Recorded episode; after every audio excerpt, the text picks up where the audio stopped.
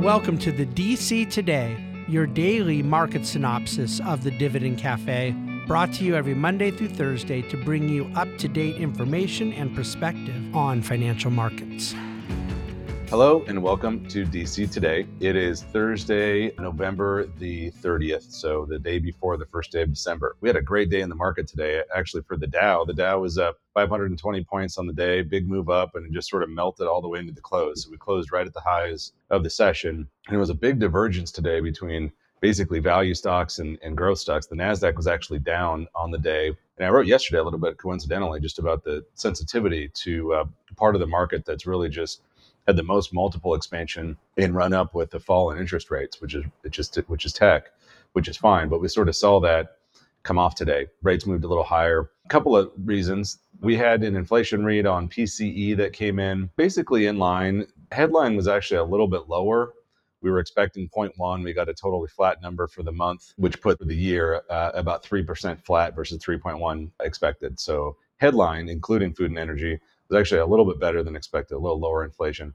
Core, which is really what the Fed pays attention to, was right in line. It was up 0.2% on the month, which is what we expected, and then 3.5% year over year. So not quite 2% yet, but getting there really fast. And we've written about this a whole lot and spoken about it. But if you took out and, and normalized the owner's equivalent rent inside of that, you'd really already be in the twos. So I think the Fed knows that, obviously, as we do. And that's why you're getting a lot of these Fed speakers and officials basically just saying they're restrictive enough at this point, and uh, Fed futures pointing to when things will be cut, not when the next increase will be. So all that to say, the uh, I had a little piece in there I thought was interesting. We kind of know just as consumers the reason why there's been resiliency in housing, the reason why consumers have still been in good shape. It's because a lot of us refinanced our largest liability over 30 years at 3% last couple of years. And so new mortgage rates have not really affected some of the housing market and some of the consumer spending, really. The government didn't do that. Obviously, they've got about uh, 31% of all of the government outstanding debt is going to roll over in 12 months.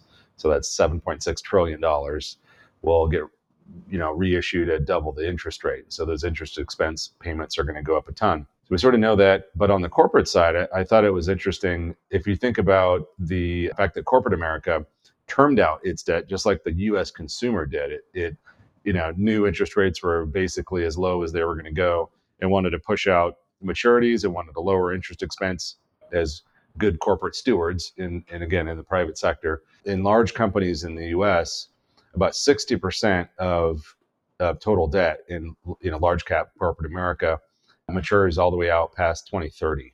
And so they've got lots of runway. Presumably, interest rates will be lower when that stuff rolls over or, or maybe not where they were, but not as high as they are now.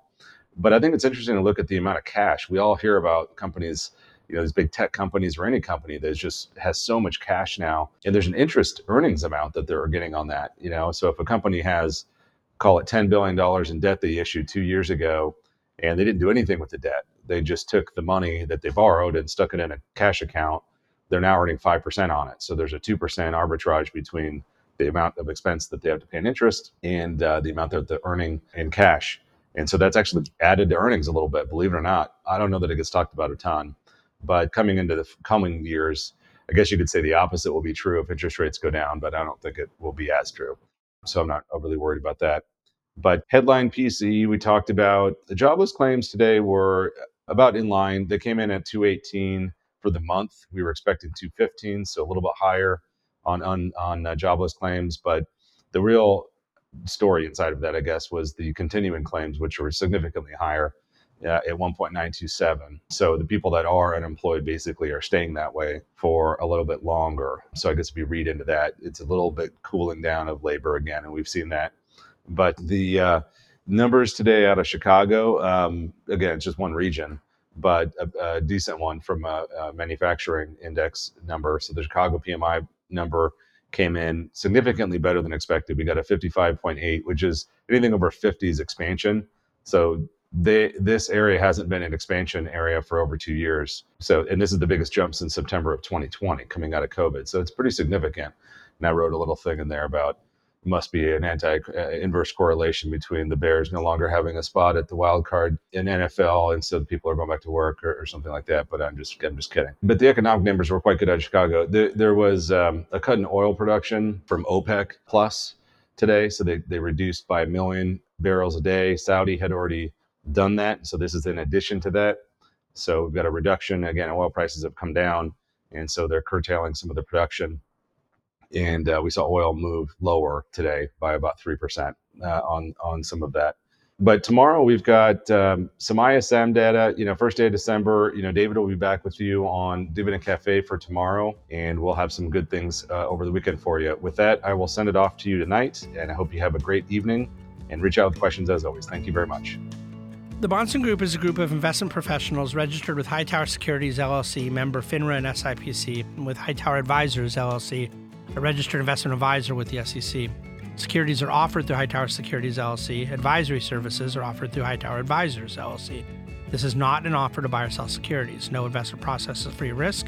There is no guarantee that the investment process or investment opportunities referenced herein will be profitable. Past performance is not indicative of current or future performance and is not a guarantee. The investment opportunities referenced herein may not be suitable for all investors. All data and information referenced herein are from sources believed to be reliable any opinions, news, research, analyses, prices, or other information contained in this research is provided as general market commentary and does not constitute investment advice.